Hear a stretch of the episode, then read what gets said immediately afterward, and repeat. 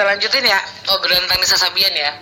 Kan sebelumnya kita bahas kalau dia sudah nikah siri. Nah, kalau itu kan sebenarnya cuma asumsi ya, belum ada bukti. Kalau ternyata dia cuma selingkuh, itu tuh kalau misalnya dalam hukum Islam kan udah pasti bilang zina ya. Aku pengen tahu kalau di hukum Indonesia itu masuk kategori zina atau enggak sih? Nah, kalau untuk di Indonesia kita masuk lagi ke dalam hukum positif, Oke. itu termasuk zina. Kenapa? Karena si Aisyah kan udah nikah sah.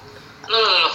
Kalau misalnya dia belum nikah, Nah, kalau dia belum nikah dan status masing-masing itu adalah lajang, itu dalam bahasa gaulnya itu kumpul kebo, bukan zina. oh berarti kalau misalnya masuk kategori zina itu yang gimana?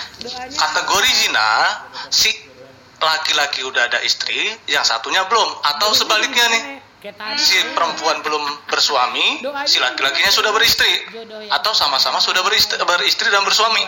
Nah, Oh, berarti kalau zina itu masuk dalam kategori sudah ada dalam pernikahan, salah satu atau dua-duanya. betul sekali. Terus kalau misalnya bisa bertuntut nih, zina atau kumpul kebo, itu yang bisa dituntut yang mana? Hmm, Dua-duanya bisa dituntut.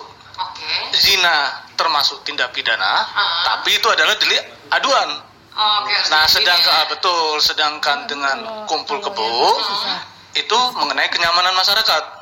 Oh. Jadi ujung-ujungnya sanksinya juga sanksi sosial. Tidak dapat diadukan ke pidana. Oh, berarti Gitu. kalau misalnya yang pasti kena pidana itu sebenarnya kalau salah satunya sudah melakukan pernikahan ya, karena masuk kategori zina. Betul, betul.